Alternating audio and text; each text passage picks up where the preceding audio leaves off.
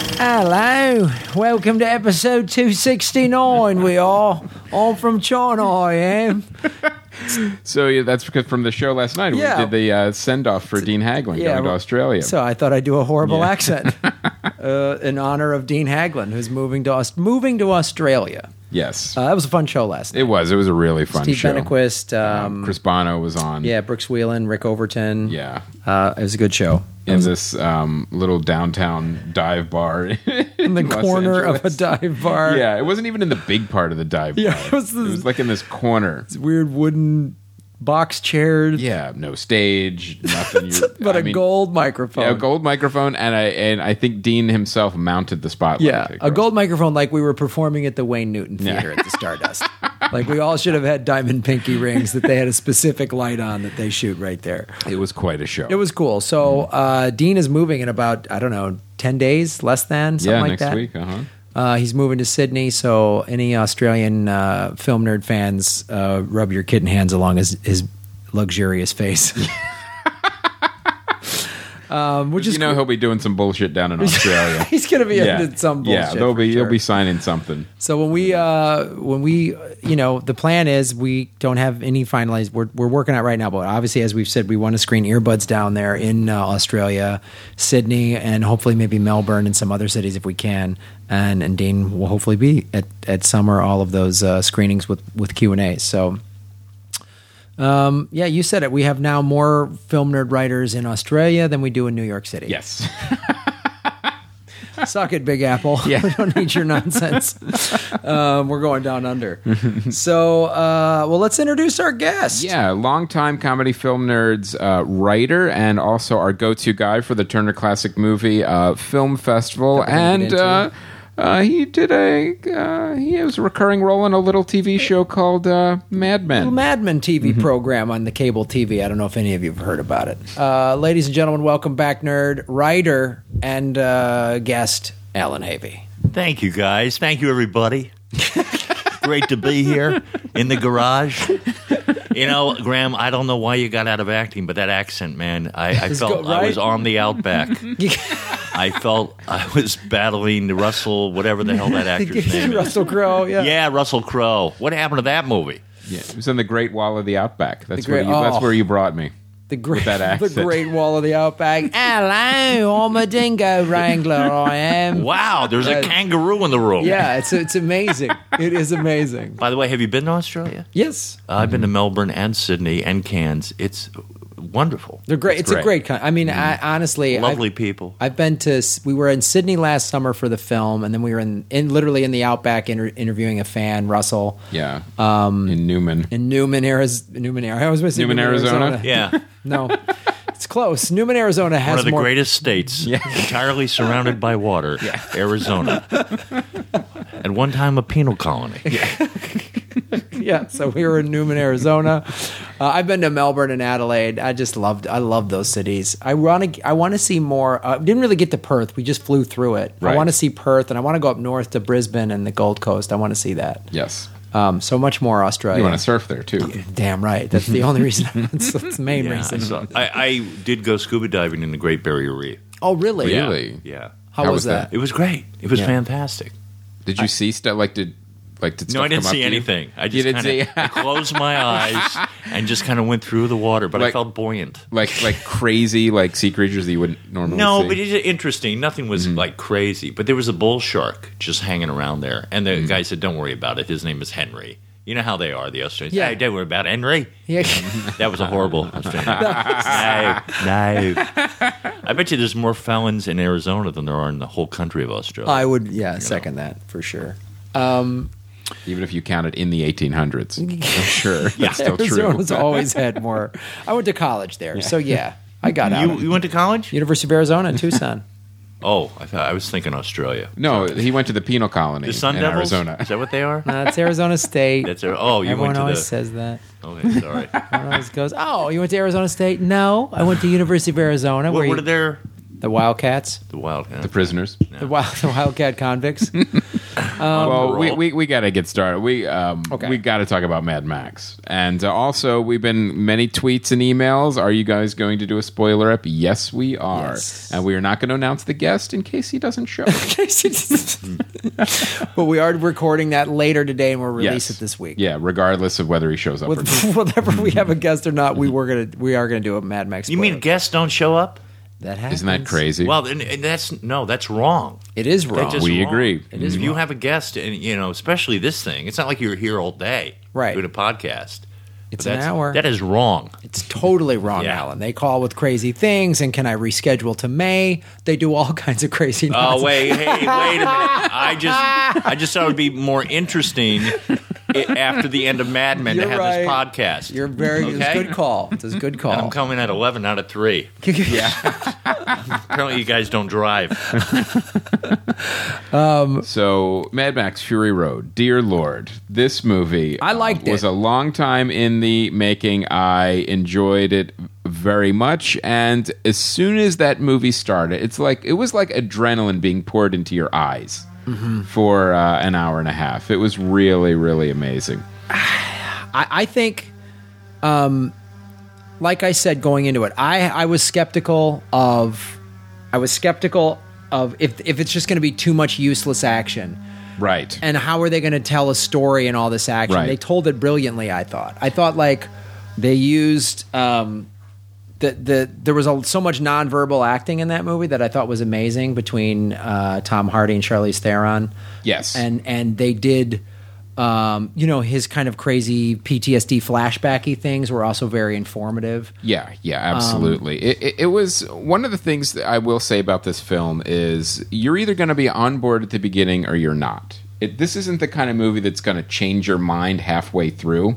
Like uh, it's the kind of movie where you know what you're getting into. It's a Mad Max movie.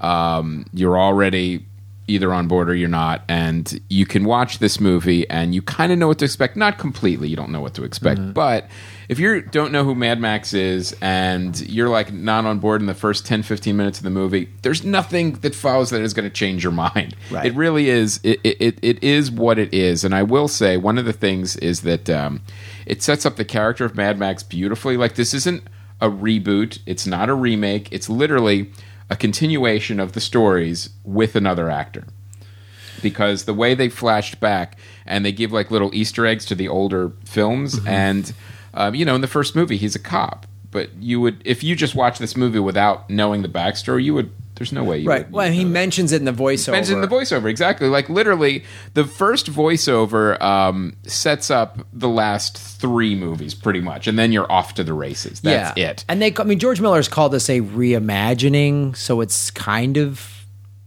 not. It's not a, a sequel of any kind, nor is it a prequel. He's sort of just reimagining it a little bit. felt like a sequel to me. It really felt like timeline wise. I'm not sure. I would have to. That's what uh, he check called that it, out. though. Yeah. Okay. Mm-hmm. That's what he's calling it. So it is sort of a reimagining, but it did feel like. Uh, but but I liked it, and man, it's it's really Charlize Theron's film. Yeah, and that's I will say if there's one complaint that I did have about that movie is that there wasn't enough Mad Max in Right. it. Like like he spends uh uh Real some of quick, the time- folks, Oh, what yeah. you're listening to is uh, Chris is getting some work done on his Yes. house. So you and might hear some faint buzzing or banging every once in a while. There's nothing we can do about it. I'm just gonna plug my ears. Spoiler Alan- alert. I'm seeing the movie tomorrow. yeah, yeah. So I'm gonna- Don't worry, all right. we won't spoil any of We it. won't. Uh, and this is anything that we talk about happens literally in the beginning of the film. Like like, like you would say, as far as Mad Max goes, like um, I, I wanted to see more of him in the movie actually, and I thought Tom Hardy was a great choice. Like I, I wanted to see just uh, we'll get more into it in the spoiler app, but I I mean that's kind of a sign of how much I enjoyed it is like I just wanted to see more of certain things. Now, one of the things that blew me away was the use of practical effects. You just don't see this anymore. You see actual cars crashing, cars exploding. I mean, this That movie, stuff they is could have amazing. easily, this could have been 300 Yeah. 300 Three hundred fied, yeah. 300ified, uh, where, you know, you've got all these actors on like, um, you know, green screens and, uh, you know, half shell cars and Mm-hmm. whatever. And then you just CG all the other cars in the background. But no, the, a- and here's the thing about it it made it feel so much more visceral and real Yeah. When you see the actual vehicles and the crashing, and they were even saying like the stuntmen, like you know when they're um, you see all this in the trailer. They they're they're on the poles moving back and forth. They're doing all Mm-hmm. Yeah. of that. There's not you know there's not a green screen pole or anything. I- It, I- it was really really cool, and it just felt.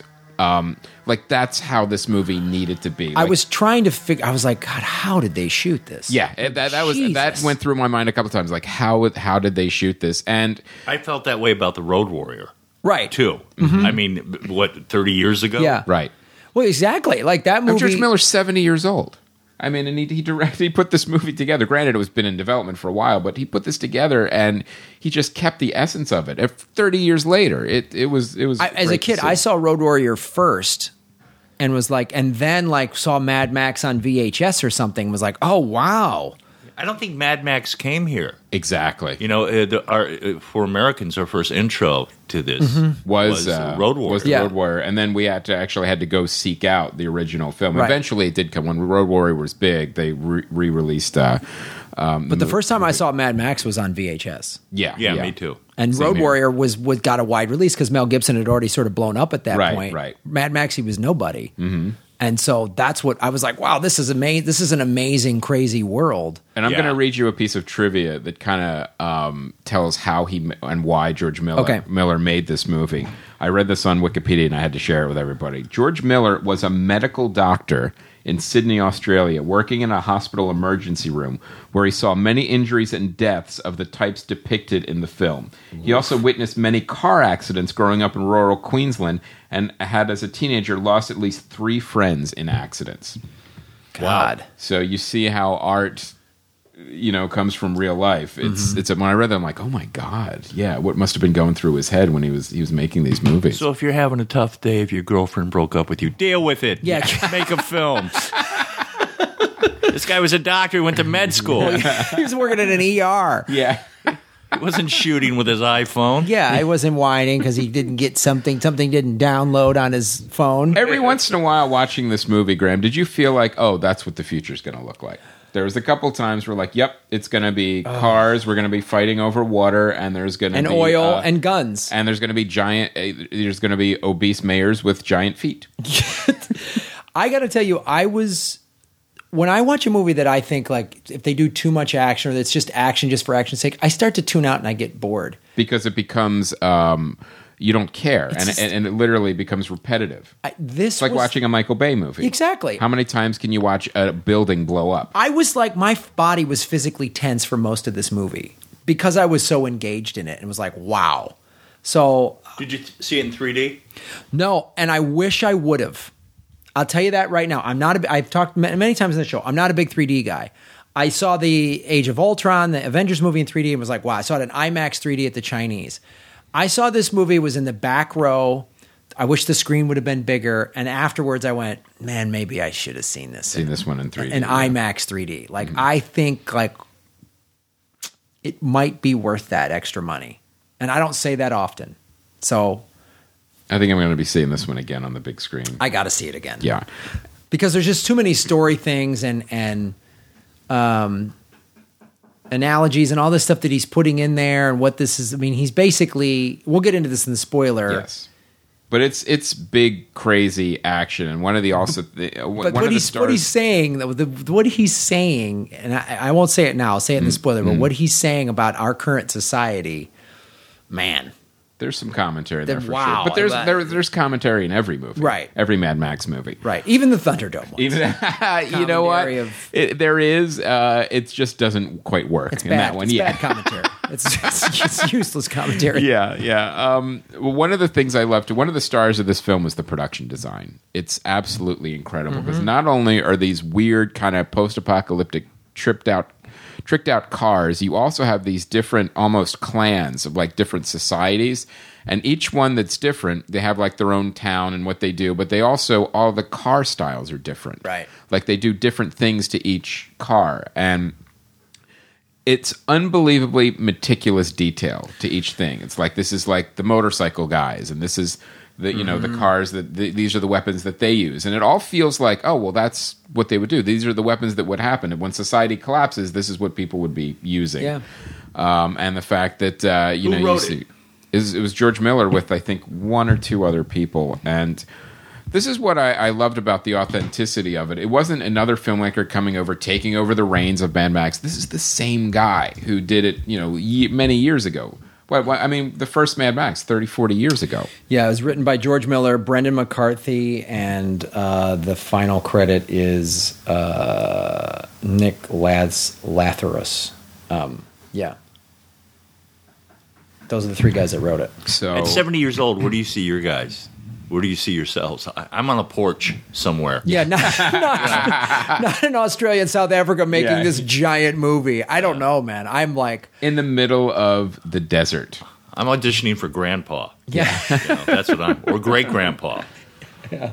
I'm uh, buying a new smoothie blender on Amazon. And That's what I. injecting But it it's right going into to be a your real arm. cool one, man. Nice one. I can Yeah. easy. I can see that. I can see, you know, trip to Hawaii. That's uh, That's what I'm going that's to be doing. at everything. 70. Yeah, yeah. I, I, I, this was impressive. So yeah, I, I recommend this film, and, and we've gotten a lot of great comments on the message Yes. board. and We'll read more of those, and, and again, we'll do the spoiler rep. So Absolutely.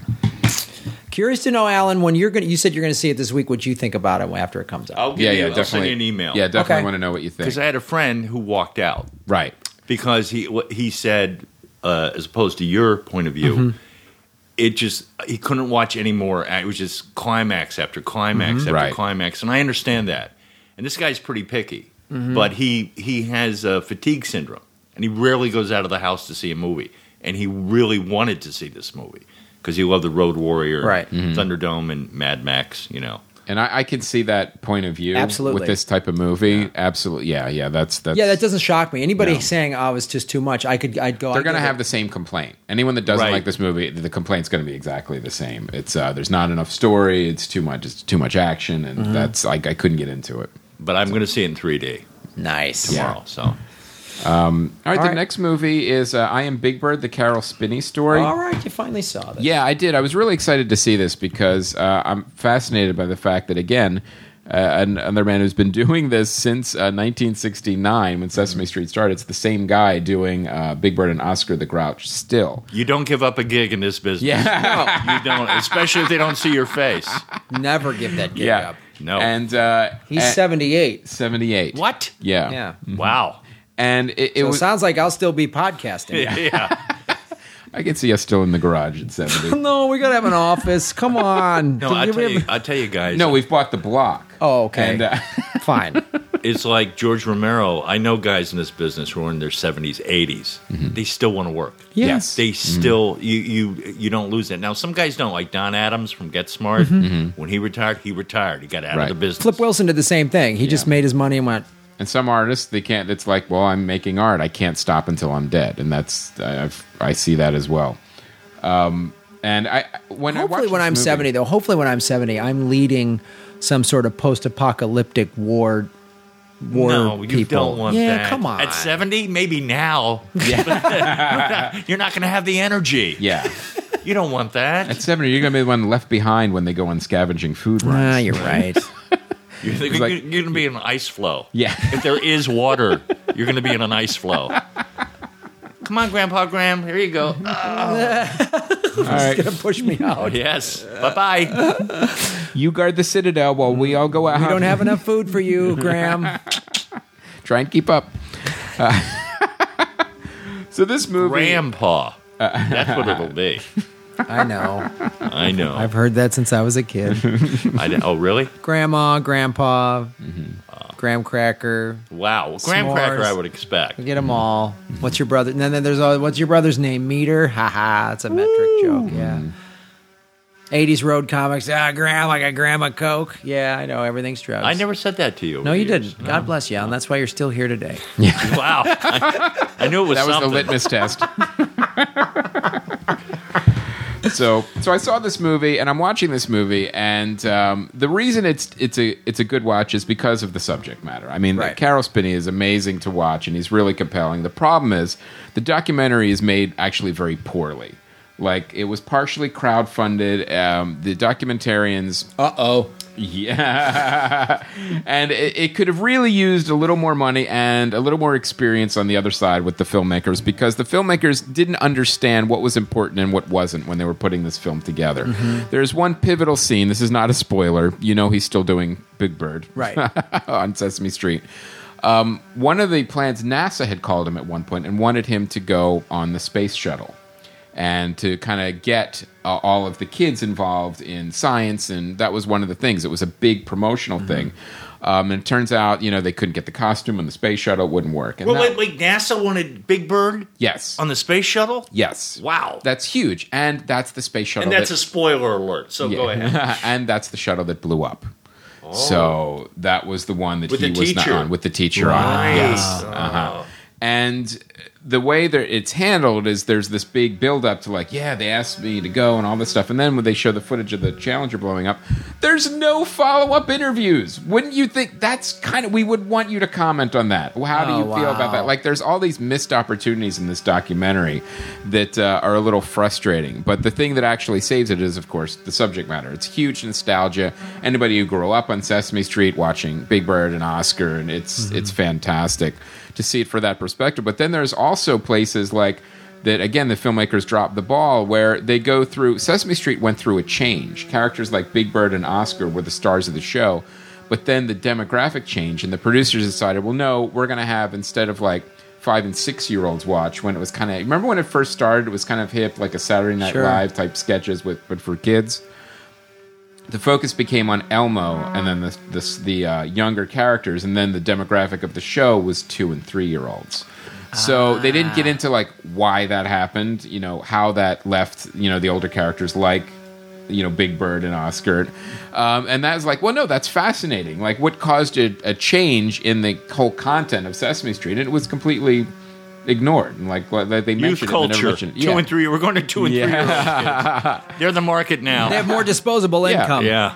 so um, it's definitely worth seeing for a nostalgia point of view and to actually watch Carol Spinney. But um, the filmmaking makes it um, kind of bland and lifeless, which is a shame because this type of subject matter deserves, Sure. you know, a, a little bit better treatment. But uh, it's still worth the watch. You definitely want to check it out.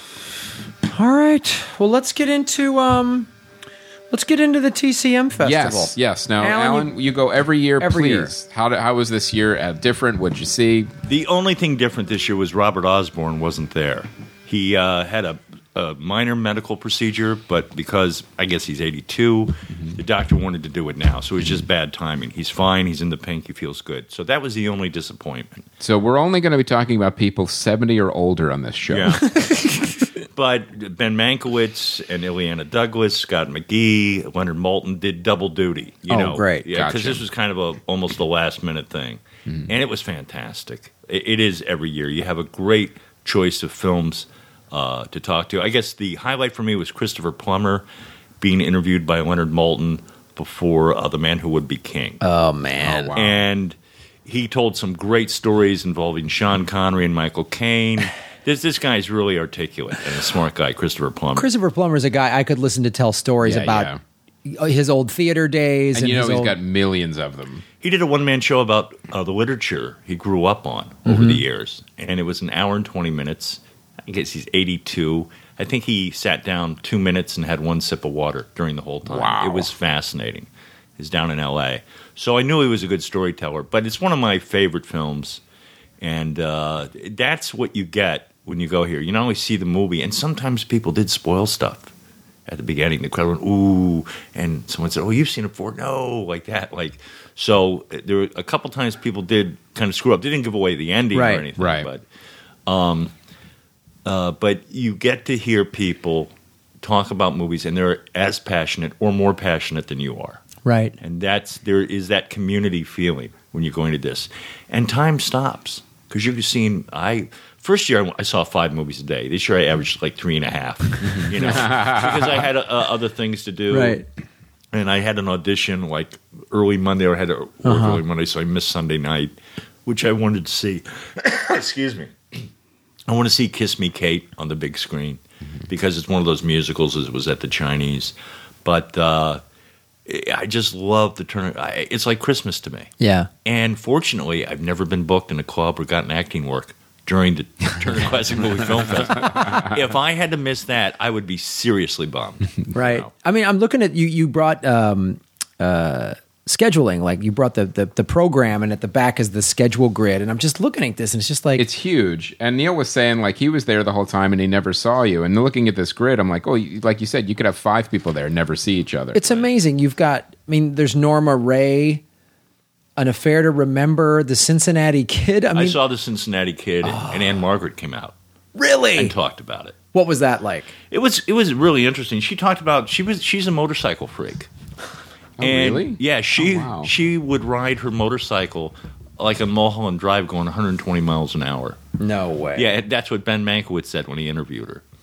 And you know, she talked about Steve McQueen. The only thing Just she real quick, this just for people out there, The Cincinnati Kid came out in '65, directed by Norman Jewison, uh, starring Steve McQueen and Anne Margaret and Edward G. Robinson and, this Carl is- Malden This is oh, and Rip Torn.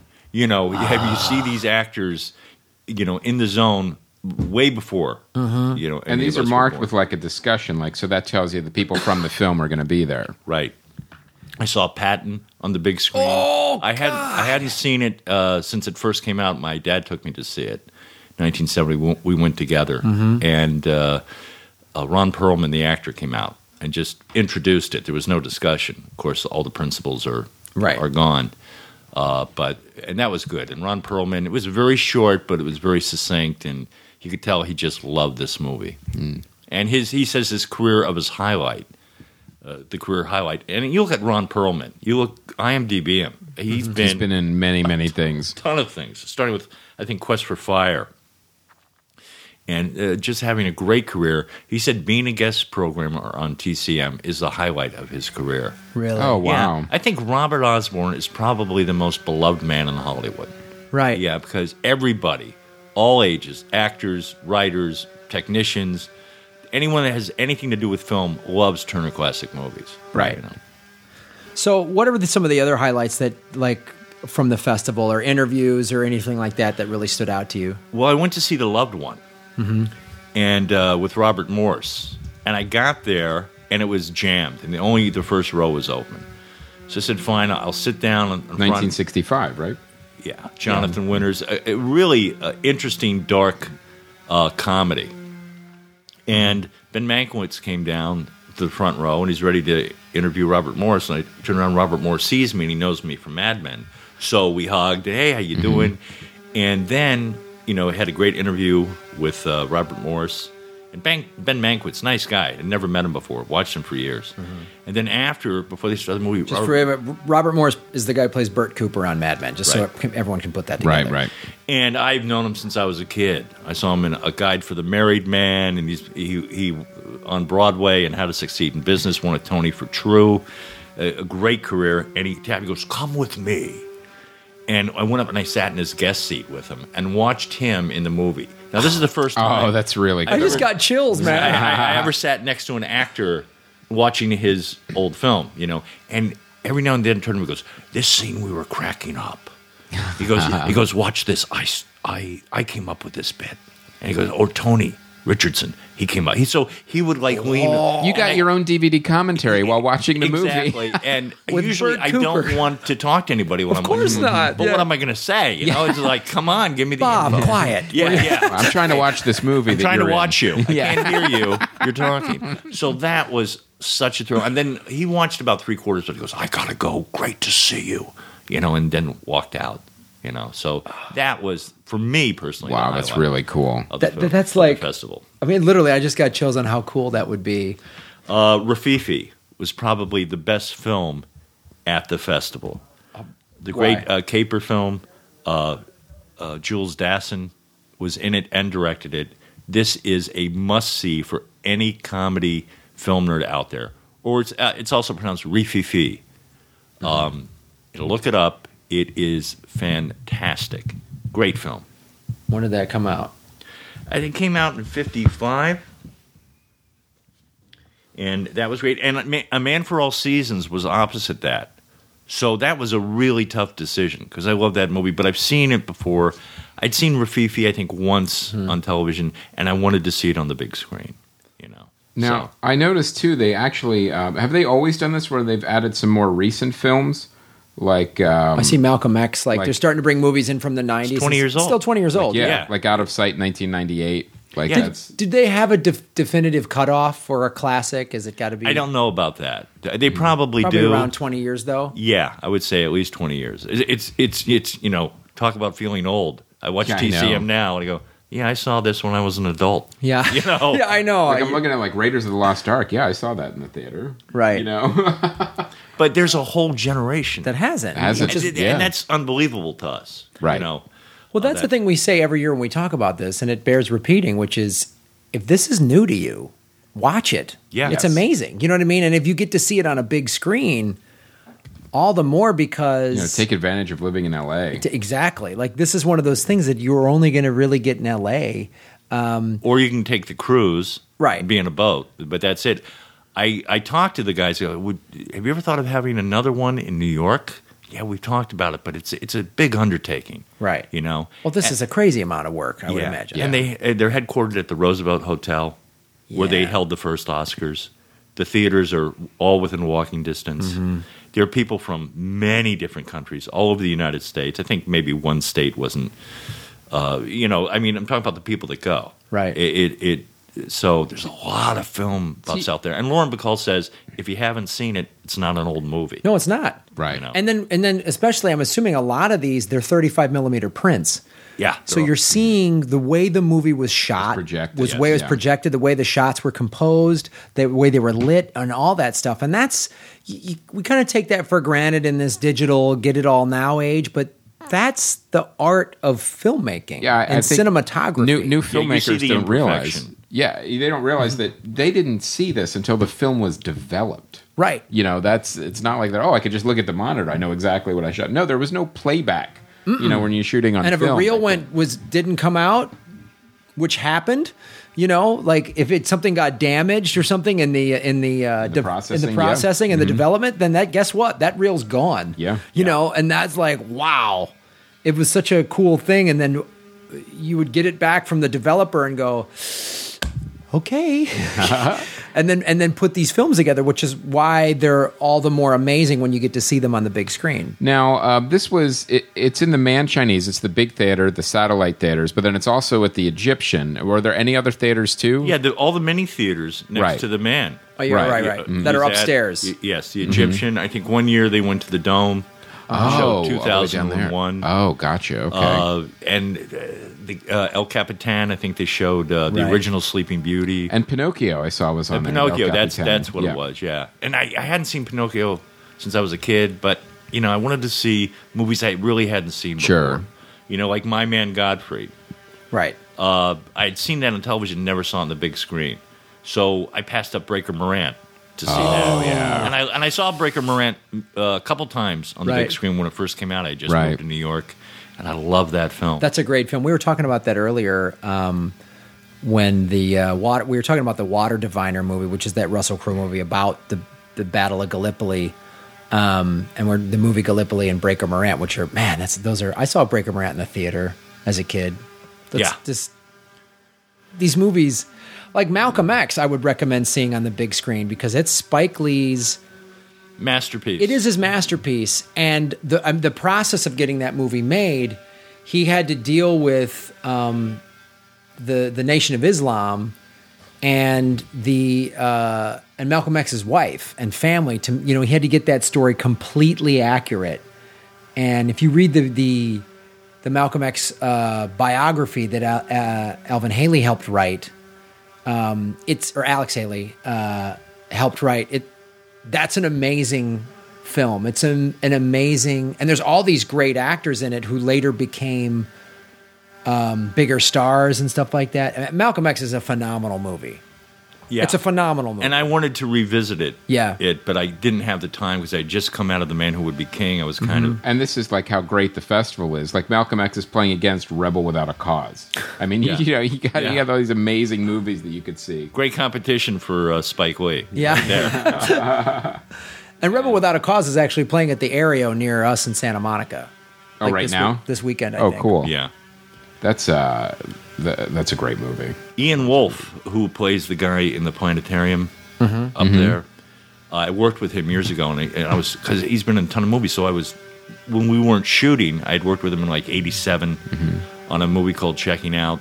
He talked to me about Rebel Without a Cause, and the you know they did the setup where they shot James Dean, Right. and he gave his dialogue, and then they turned the cameras around to focus on Ian Wolfe, and James Dean started to leave. And Ian Wolfe said, Where are you going? He said, Oh, I already did my close ups. You can do it with the script girl. And Ian Wolfe said, No, no, I need you here. I need to look into your eyes. So I, you've got to do it again. Yeah, but I'm not on camera. It doesn't matter. I need you. And James said, Oh, okay. And sat down and did it. Because in those days, or in a lot of times, stars will get up and walk. Yeah. You know, Right. the scene in the back of the taxi cab, the great scene in On the Waterfront, you know, Rod Steiger was talking to the script girl, which makes his uh, performance even more amazing. Right. You know, Right. Mm-hmm. Brando shot his part. Am I, am I done? I'm out of here. I'm going to go play the bongos or whatever. Right. Yeah. So it wa- it uh, if you watch Ian Wolfe in Rebel Without a Cause, know that James Dean is Mm-hmm. is, across is from- actually there. yeah, which That's wasn't amazing. always the case. I, I remember too, like when you see um, when you catch up on these things and sometimes in the wrong order. Like I remember watching Rebel Without a Cause, going, "Is that Mr. Howell from Gilligan's Island?" Yeah, And uh, you don't realize sometimes when you watch sometimes someone being goofy on a sitcom, like, no, they were actually dramatic actors that made you know. Yeah, they took the sitcom gig to pay the bills. yeah, because yeah, exactly. they Yeah, still need to work. Yeah. Yeah, they still need to that, work. that Yep. movie didn't keep him going. Yeah. forever. yeah exactly. That- Actors still need to work all the time. Yeah. Sean Penn, One back per- when he was on Friends, said he did it for the money. Yeah, he one- needed the money. One performance doesn't fund your life. That's so. One sitcom can, One sitcom Yeah, camp. Mm-hmm. a, a nice run, but uh, a movie. That's why those actors like Alan Alda and people like from those those giant shows, just some of them went, yeah, I don't need to work again. Loretta Swift from MASH was like, hmm. and you know, and but Alan Alda did work, again. Right. But he can Mm-hmm. pick and choose his project, right, but yeah, he's Right. very specific. Like he's like, I only want to do this really interesting thing here, or this Woody Allen movie, or be on West Wing, or something like that. you know you you can do uh you know rebel without a cause and gilligan's island and mr magoo you know you, you can do all Yeah. these things together. You have the time. yeah You yeah know? Well, let's get into that Well, now. uh, Go growing ahead. up in the '60s, you know, I, I I would watch Fred McMurray in My Three Sons, Mm-hmm. and then he was in the Kane Mutiny playing a total dick, Yo, yeah, and then uh, Double Indemnity. So I and then The Apartment. Oh, So you those- s- you, and you realize, wow, this guy has a lot of range. Fred McMurray started as a film noir guy. I mean, that really that was like his thing. He was this dark, brooding, tall actor that was always like mean sometimes, and and then became the nice dad. Like, Well, after the apartment, he got so many fan letters saying, "I don't like to see you like this." And he- Really? yes, Oh, and that's when he went to Disney and did Son of Flubber and all- all those old, old G and Chip and My Three Sons. Wow. Because his character was so despicable in the apartment, which also played this year at Mm-hmm. the Turner Classic Mo- Movies. But I went to see Viva Zapata because I, I wanted to see Brando Mm-hmm. Okay. on the big screen. I hadn't seen the movie, so that was how is the Viva Zapata? it's good. Yeah. it holds up. Wow. I mean, you know, some of it's a little corny and stuff like that, but it's interesting to see Brando play a Latino. And you know, the eye makeup, you can tell it's a little heavy Mm-hmm. Yeah. and stuff like that. but it's it's a very emotional film, very interesting. Oh, that's it fascinating. was a touch of evil makeup kind of thing I remember reading um, Carl Malden's book. Um, I think it's called "When Do I Start," and he talks about working with Brando, and he talks about he talks about that same thing of like when you know they came to him with Streets of San Francisco. He was like, you know, he had won an Oscar, I think, for On the Waterfront. Yeah. and he was like, a cop show. There's a crime, and it's wrapped up in a nice, neat bow. At the end of every week, you know, I'm an I'm an Academy Award winning okay, and he was like, Do you think he said he said that? well, I'm an Academy Award winning he said, well, he said in the book he was Yeah. literally like, I want an Oscar, I've done Broadway, Right. and now I got to do this this cop TV show, and then he said, but he goes, I did the thing. What you're just saying, I got to work. Mm-hmm. He just said, you know what, I'm going to take the gig, and when do I start? And he said, you know, it was an amazing experience because all that I got recognized. I had never been recognized as much as when I started doing Streets of San Francisco. and then the American Express commercials. Exactly. Yeah. He said open tho- up that door. those two things got me recognized all the time. And he goes, as an actor, it was great to just know I got work. I got steady gigs. I got residual checks coming in. He goes, it was just there was. I didn't have to know. Am I going to get this picture? Am I not going to get this picture? He just I, he loved it. Yeah, actors don't assume they're always going to get the part. Any any movie you see with a star, um, there's probably three or four people, course. that were considered for that. Yeah, you know, and they knew, and they maybe they had to do a screen test, or they had to, you know, those lunches with the director are like that's the audition. Yeah, yeah. Mm-hmm. Half the time, the director's like, "Are you going to thinking? Are you going to be a pain in the ass to deal with?" Especially if you're some actor that has a reputation or whatever. Um, but I but I want to get into this since we're talking about TV. So now, yeah. Today, actors will take any part on television. oh yeah, You know, I mean, if you look at Fargo, you look at Mad Men, Mm-hmm. Breaking Bad. I mean, top actors will kill to Right. get on a good show The- because they know it's hot now. Well, the prestige has gone up for television. Oh God. the hour the hour episodic now is like it's in a gold. Oh. it's like a mini movie now. it's a go, it's a golden era, man. right. And uh, something like Fargo, uh, some of the episodes were an hour and twenty minutes. Yeah, yeah, Which they you were could longer. Mm-hmm. do on FX. You can't do that on network. No, No, you can't. CBS won't let you do that. No, you won't. And then and the Netflix shows or whatever, they're just like Now, Uh, I, I think the networks are slowly starting to catch up, though. Like one of the like that new David Duchovny um, show that's coming Uh-huh. out about Manson. Um, they're saying like on the, on demand, all the episodes are going to be available, which a network has never done that before. It's because of uh, Oh, Binge Netflix. watching. Yeah, binge watching. people Yep. like binge watching. And now. the key uh, phrase, what you said, the key word is they're slowly, yes, you know, very slowly catching. Yep. But- and you- you look at The Sopranos and Mad Men and Breaking Bad; they've been around for a while. Mm-hmm. Yep. Mhm. Like, wake up, guys! Wake This is- up. This is what people even want. genre programming. You look like anything from like uh, you know the strain or any of these uh, this horror programming, like Walking Dead, has been you know it's been around for years now. The networks try to catch up. I'm like, oh no, we'll make some horror programming in here and there. But let's talk about this now. You were on the last what two seasons of Mad Men, Right. Which is this iconic show. It just we're not gonna we'll try not to give any spoilers of the Mad Men series finale. Yeah, we don't have to. Um, we don't have because to. a lot of people haven't seen it. Haven't seen it yet. I haven't seen it yet. I'll just say this: I loved it.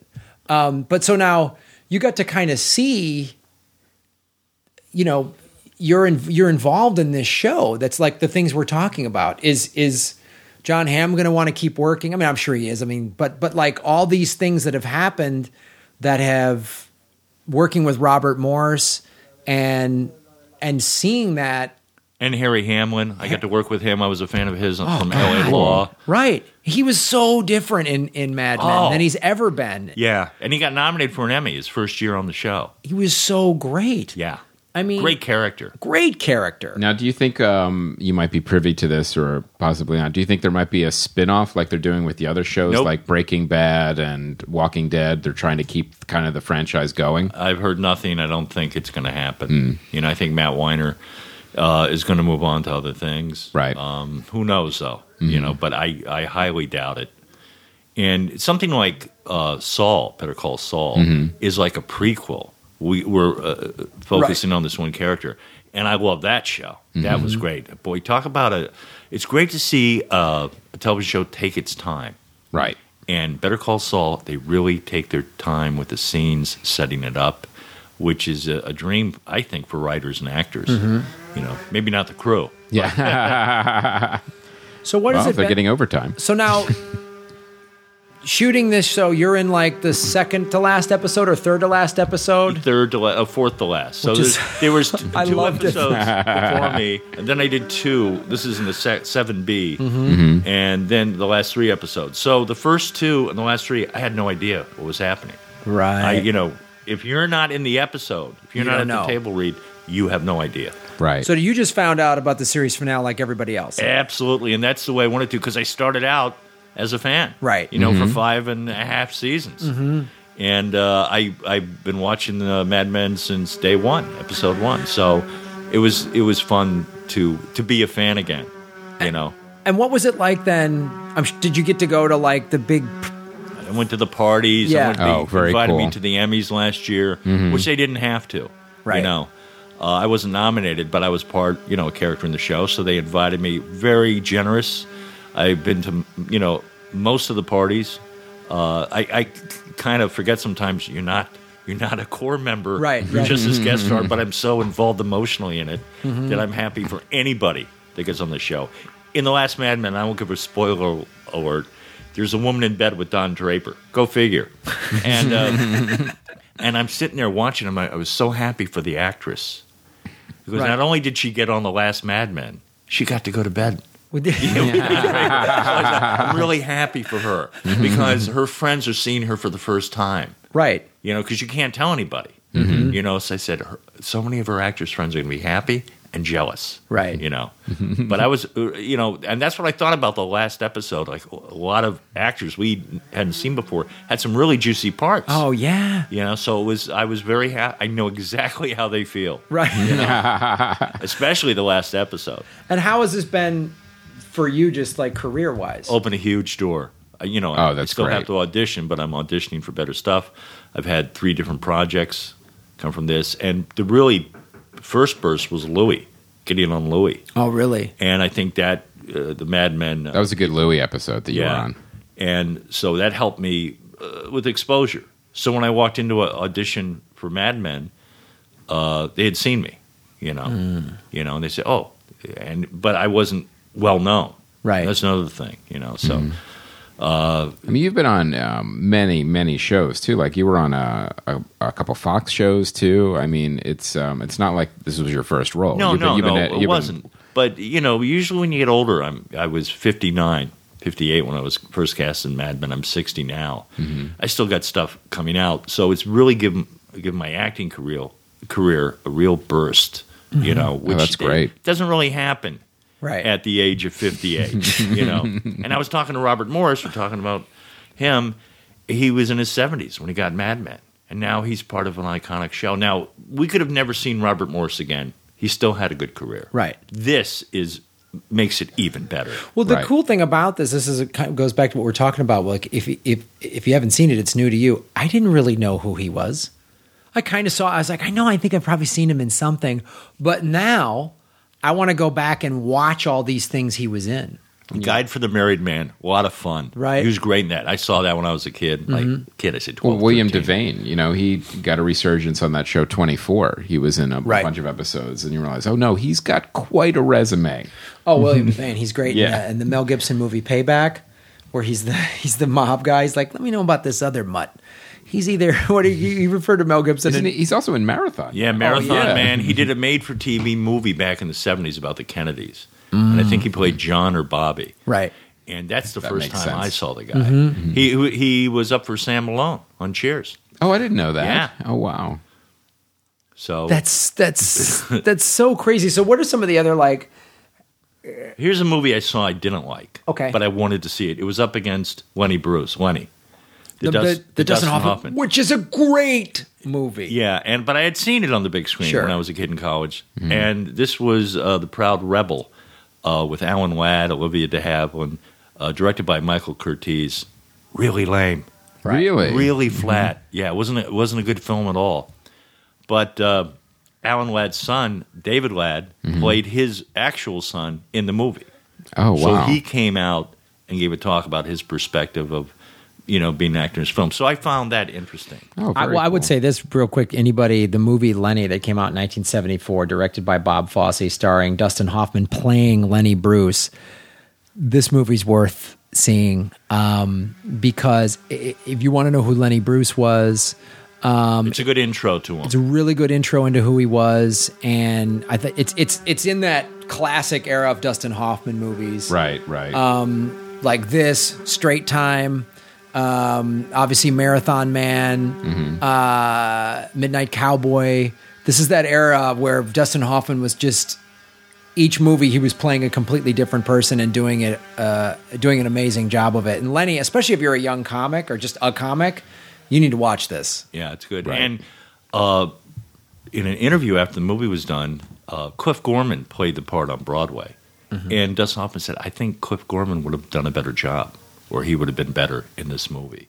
And that's that's that was an interesting thing. Right. Mm. I remember I read that. I think it was a Playboy interview because I devoured Playboy interviews. when Right. Well, I was a those kid. interviews were great. Yeah. They Yeah. got. I mean, in-depth- listen, the pictures are great, but I but I also read the articles. I Mm-hmm. mean, people, you know, women especially dismiss Playboy as this like superficial, Sure. you know, womanizing kind of magazine.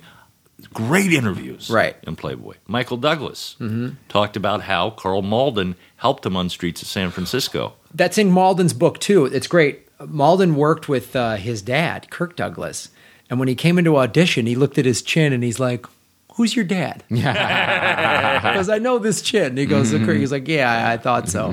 um, but yeah, he talked about how he said, and, and Malden bo- his book is great. He goes, "Let me help you, kid, and I'll show you. I'll get. I'll help you be famous." Right.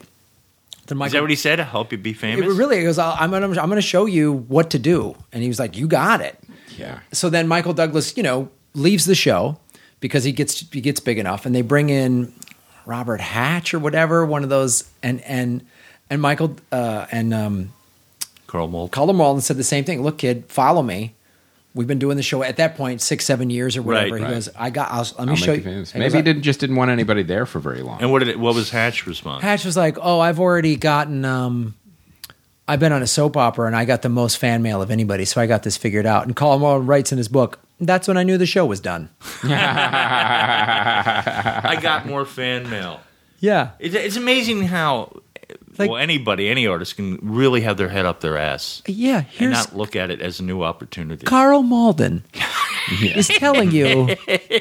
He's telling you, follow me. Yeah. I'll And help you. And you're like, nah, I got it.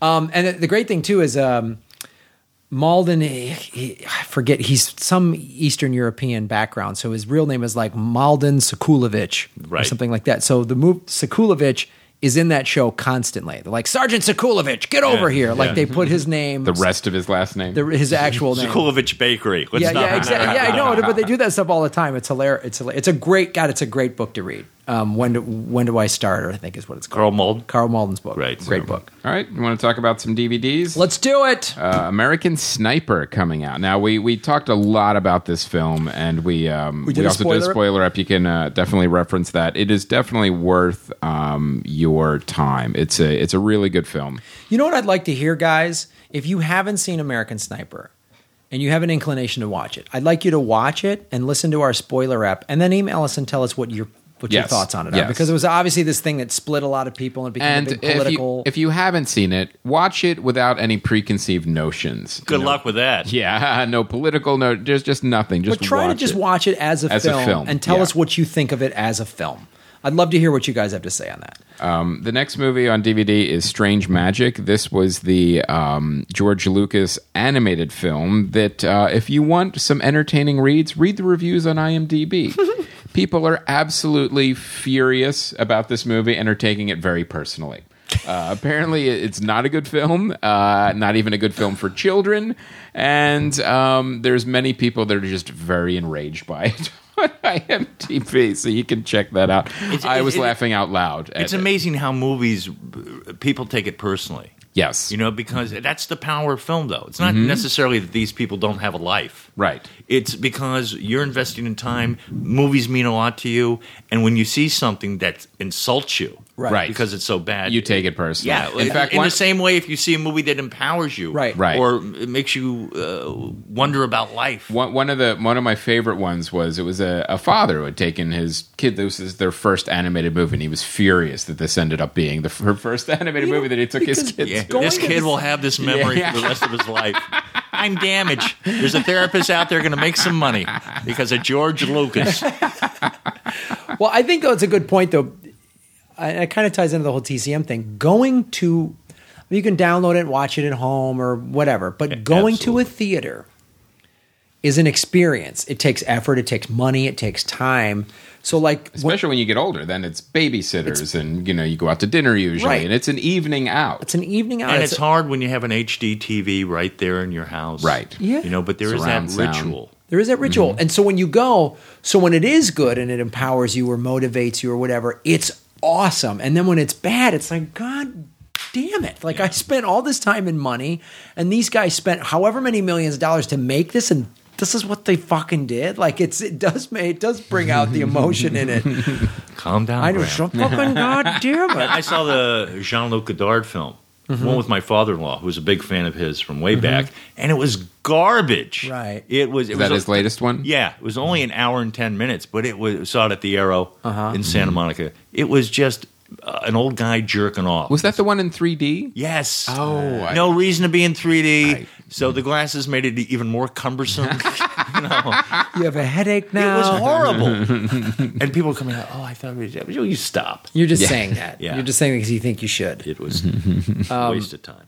All right. Um, Hot Tub Time Machine 2, and I will say I loved the first one. I thought it pit- it hit that great um, sweet spot of nostalgia and uh, Parody. Uh-huh. parody and humor and uh, that being said, I had no desire to see the sequel at all. I'm like, well, no, I, I already saw what you were trying to do. I'm done. I don't need Yeah, I any, I, don't- don't. need a weak attempt at trying to recapture it that will never work. this is on an international flight where I've got 12 hours to kill. and no John Cusack either. Yeah, exactly. I'll prob maybe we'll watch it, but I can't. I feel the same way. Like the first one was great. I don't want to ruin it. You know why John Cusack didn't do it? Don't he, got- know. He got more fan mail than any of the other actors. Delivered handwritten Yeah. fan mail. There were some things on Twitter where he was saying, "Oh, they never asked me." I'm like, mm, I don't. That's I find bullshit. that hard to believe. They would never ask Yeah. that you didn't get asked to be in that uh, movie. Um, uh, premiering this week, Tomorrowland. Ooh, I'm excited to see this. I gotta say, I'm really excited to see it. I already have tickets. The whole family is going. We're going Sunday, and we got the El Capitan tickets. So you get like the uh, old time Hollywood. You get the organ player. You get a magic show, and you get the movie. And I Ooh. can't Oh, that'll wait. be great. It's gonna be great. It's an evening. it- It's an afternoon out, and I'm so looking forward to this for a couple of reasons. First of all, love George Clooney. Love the concept, and Brad Bird's directing it, Iron Giant and The Incredibles. So I'm really uh, this looks like that great golden age of Disney type movies of Mm-hmm. like Treasure Island and those um, that they're not kids films, they're family films that we can all go and enjoy together. That's so great when you have a family. and I'm telling you, I don't have kids. So I'm going to stay home and watch hockey. Yeah, And I'll see Tomorrowland tomorrow. Yeah, you that's go. when I'll see it. I, won't, I And don't you need know the what- organ. I don't need the magic. I don't need a bunch of little kids going, "Mommy, I don't get it." you want to watch guys on skates fight? Yes. and I will say you're going to save a lot of money. Oh, it's expensive. but see, you know, that's the amazing thing living in L.A. with the Turner Classic Movie Festival, the Right. old movies at the Arrow, Mm-hmm. Mm-hmm. Tomorrowland with an organist and a whole show. Yeah. Th- this is why uh, w- one of the reasons why we live here to bear witness to this. It's the great. When I first moved here almost 20 years ago, I fell in love because they're just like, oh, we're re releasing um, Apocalypse Now and Godfather. I saw all these movies on the big screen for the first time. I was like, holy shit, this is awesome. And that's. I want I want I want comedy filmmakers to get big enough that we can buy an old theater, fix it up, and show classic movies in there. That's But- what I want. But don't do it here. Do it in the heartland, Yeah, so well- some of your, Yeah. your your fans can at least We'll get do it on a all over the bus. country. That's what Yeah. I want to f- just. with We'll a have a tent. chain. we'll have a tent. We'll have an organ. We'll do some magic tricks. No, Graham it's will not come some out and do a hobo m- gypsy parade. It's Graham will read from the Carl Malden autobiography. But to be fair, we do have plans for a hobo gypsy parade. no, no. That's a separate issue. That's, That's a a separate, separate thing. festival and it's a separate ticketed event. hey, how long have you guys been doing this? Comedy Film Nerds as a website has been since 08. So you've been writing for us the- since 08. Podcast. Podcast since December of 09. Let me say this.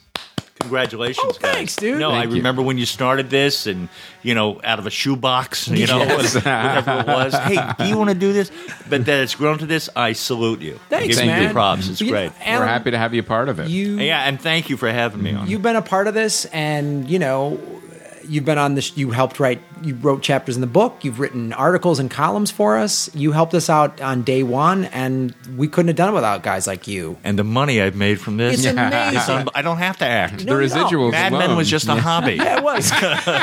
We just, oh, okay. Now I, I have my com Listen, we know you have the comedy film nerd money. We just send the CFN chopper to pick you Yeah. up and fly you up to the valley. Beautiful. We record on a yacht.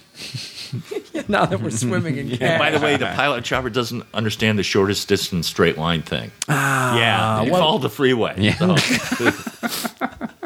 we'll work on that. We'll Thank iron you. that out. oh, Uh, by the way, have you seen Locke? Love Lock. Getting back Okay. to Tom Hardy. Yes. Yeah, I haven't seen it yet. My favorite movie of last year. Oh, for oh, sure. cool. and wasn't nominated, wasn't on top ten list. Didn't get anybody's real attention, but it should have. yeah, it was unbelievable. Locke was one of those films. And L O C K E. Put an Mm-hmm. E on the end Mm-hmm. of lock. And I, I, I just had to talk about that and Wild Things too. Which is Yes. Now you said uh, Wild Tales, right? Wild Tales. Wild, Tales. Tales. Yes, thank you. And we want to, and also you made it a point too to make sure you don't find anything about this movie before you see it. Absolutely. Check out, not. check out Wild That Tales. goes for any movie. Yeah. Unless you're bringing your kid, you know, and, need and to it's know what it subject is. matter, Right. or you're going on a date. You Right. know, Locke is not a date movie. no, no, it's not, not a date movie at all.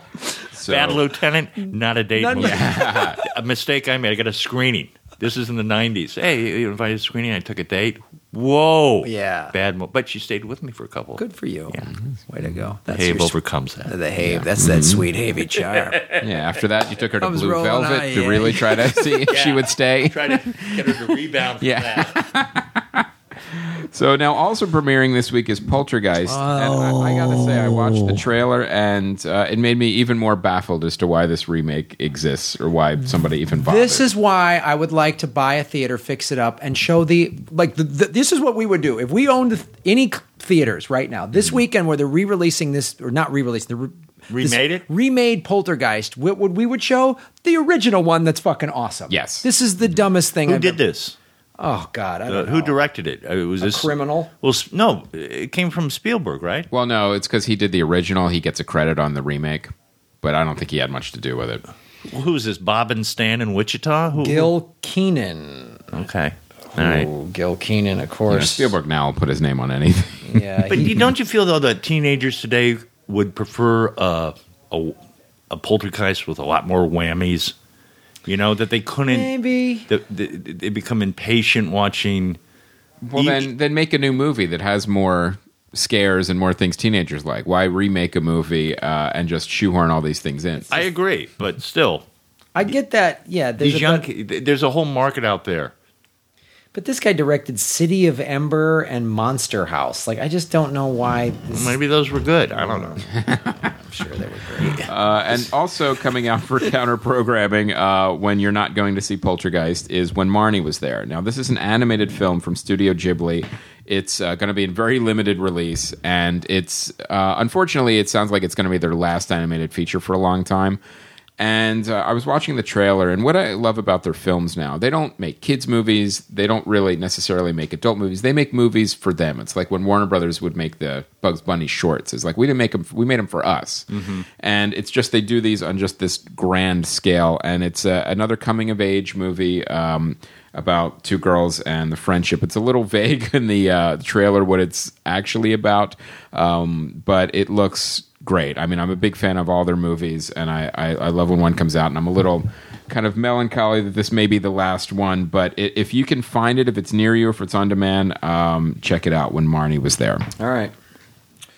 Um, let's go into some site spotlight and fan Yes. feedback. CJ and Neil both have dueling Mad Max reviews, although they're not really dueling. They both thoroughly enjoyed it, and I will say that uh, um, CJ's review, especially him being Australian, is uh, is pretty much spot on. I really um, I agreed with everything he said in the uh, in the review. fan feedback. Uh, we had a nice posting uh, May 14th. Uh, what was the last horrible bad movie you saw? Uh, There's some great posts. uh, because yeah, because they talk a lot about from the, the podcast. How did this get made? Um, so Quincy Brown said I watched The Room last week, which is this sort of classic bad movie. Cult following. Yeah. Uh, someone said Divergent. Three Severity said Divergent. Um, and uh, what was the other one we just saw? Oh, Chase Gregory, you are brave for watching the 1996 Island of Dr. Moreau. Uh, that is, we were talking about Brando. That's one of those, what happened? Yeah, how did that? Yeah, Is this just how- paying what- for yeah. court fees for something? Like, Or Well, like you it know, he seemed like Ah. gave away the rights to The Godfather. you, do you know about that story? No. Robert Evans talks about it in uh, The Kid Stays in the Picture. Mm-hmm. Great showbiz book. right. Uh, Brando was having And tax also a great documentary. Yes. Brando was having tax problems and he sold his rights to Paramount for like 150, 175,000. Oh. It would have been worth millions. Yeah. So so uh, Brando uh, needed the money. Oh, Oh man. And that was one of those movies too that looked like every scene was directed by a different director. Like it looked like this weird mishmash of like, well, whose whose turn is it on set to direct today? You know, like everyone on the crew took a turn for the day. It, wa- it, that movie is a complete mess, but it's one of those movies too that Mike's in traffic. yeah. All right, Grab the reins. get the script girl. I don't give a shit who directs it. Just But- throw the cameras, It please. it's it, it really is a train wreck, so it's worth watching just for um uh for that reason. All right, yeah. Alistair Lagone recently saw Dune. It was terrible. So much random narrated ex- exposition. That's so fucking awesome. And accurate. so on the money. Oh, oh my God, Michelle uh, Burchard Toth, Space Station 76. To be honest, I only made it about halfway through. I couldn't take another ho- minute. My head hurts just thinking about it. These are awesome, you guys, and we love when you post your your vi- your opinions on this on the on the Facebook fan right. page. And uh, yeah, like the Facebook fan page. That's a great thing. So that's our episode. And uh, keep uh, stay tuned for the spoiler app dropping Oh, soon. Mad Max spoiler up. Alan Havey, thank you so much for being on the show. What do you got coming up? Where can people find What can on you the talk internet? about? I know you're on an NDA. I, for you a few know, I things. have three projects coming out, but I can't talk about them. 'Cause, Like, yeah, Nice. so if people Nice. see them or they won't, but I'll talk about them Sure. after I do them. Right here, only here. this is where I spill all the secrets. Now, Let me can tell you you- something about John Hamm, who plays Don Draper. Thirty pounds overweight, mostly bald, cute overbite, and a lisp. But they put a special lens on the camera. It makes him that handsome. And I said, "Could I get the ham lens?" They go, "No." And they put it in a box and they wheel it away. Yeah, You know? it's in a gold sealed box. That No, real pleasure to be here, guys, and uh, thanks for getting me into the Classic Film Festival. hey man, Absolutely. You know, Thanks for every going year. every and year. if you don't watch Turner Classic Movies, you are not a comedy film nerd. No, you're not. You're just not. any any upcoming uh, stand up dates? Yes, I'm going to be in Las Vegas uh, in uh, third week of June. Okay. I'll be at the Comedy Cellar in New York, uh, June 12th through the 15th, and uh, go to alanhavey.com. You're not under NDA for those dates. No, I'm not. I can't even talk about this podcast. Y- y- Your gardener, when I was walking in, said, "What are you doing here?" I said, "Can't talk about." it." Sorry. and uh, you know, I'll be at a comedy club, and but watch Locke and watch the Oscar if you Mm. want to watch a bad movie, a really turkey of a film. That's the Stallone one. Which is bu- the Oscar. Look it up. Oh, God. Mm. it's really hard to find, but I guarantee you, you will laugh hysterically when you watch the Oscar. The Oscar. Yeah. All right. Good. Another great recommendation. All right. Yeah. Oh, 1966. Yes. The Oscar, 1966. Ooh, directed by Russell Rouse. Oh, a snotty Hollywood actor becomes even more full of himself after he's nominated for Best Actor at the Academy Awards. Yeah. Perfect. This is going to be j- gorgeous. um, all right, Dr. Havey, thank you so much for being on the show. My pleasure, guys. Uh, guys, if you haven't watched uh, the last season of Mad Men, watch it for Alan Havey and many other reasons. It's, Or it's watch it aw- on Netflix. I get a nickel every time you watch it. Oh, yeah. Yeah. So Stream it. Binge Get me it. out of the streets of San Mm-hmm. Francisco. Remake. Uh, all right, guys. Um, uh, I will be uh, headlining the Comedy Corner Underground in Minneapolis uh, June 19th and 20th. Uh, check that out. Um, that's on my website. And also, will be uh, also headlining the improv at, at Harrah's in Las Vegas the end of uh, July. Uh, that date is uh, July 14th through the 19th. Um, check that out. And we're going to, can we say, can we talk about this? I'll be there the week before. Yes. Oh, okay, awesome. Yep. Podcast movement. Well, Graham and I will be there um, In Dallas. in Dallas, and we will be there uh, doing. It looks like we might be doing a show, but we'll definitely be doing panels. The show isn't confirmed yet, but the panels uh, definitely. Mm-hmm. it's are. July 31st and August And 1st. August 1st, yes. Oh, And also, we'll be at Comic Con. Yeah, and we'll definitely be at Comic Con. Um, we we can't announce which panel it is, but you um, Players. probably have a pretty good idea. Take a guess. Yeah, A couple of plays. That's right, friend. Get in your CFN helicopter. yeah. If there's Uh, a free panel, we'll be there.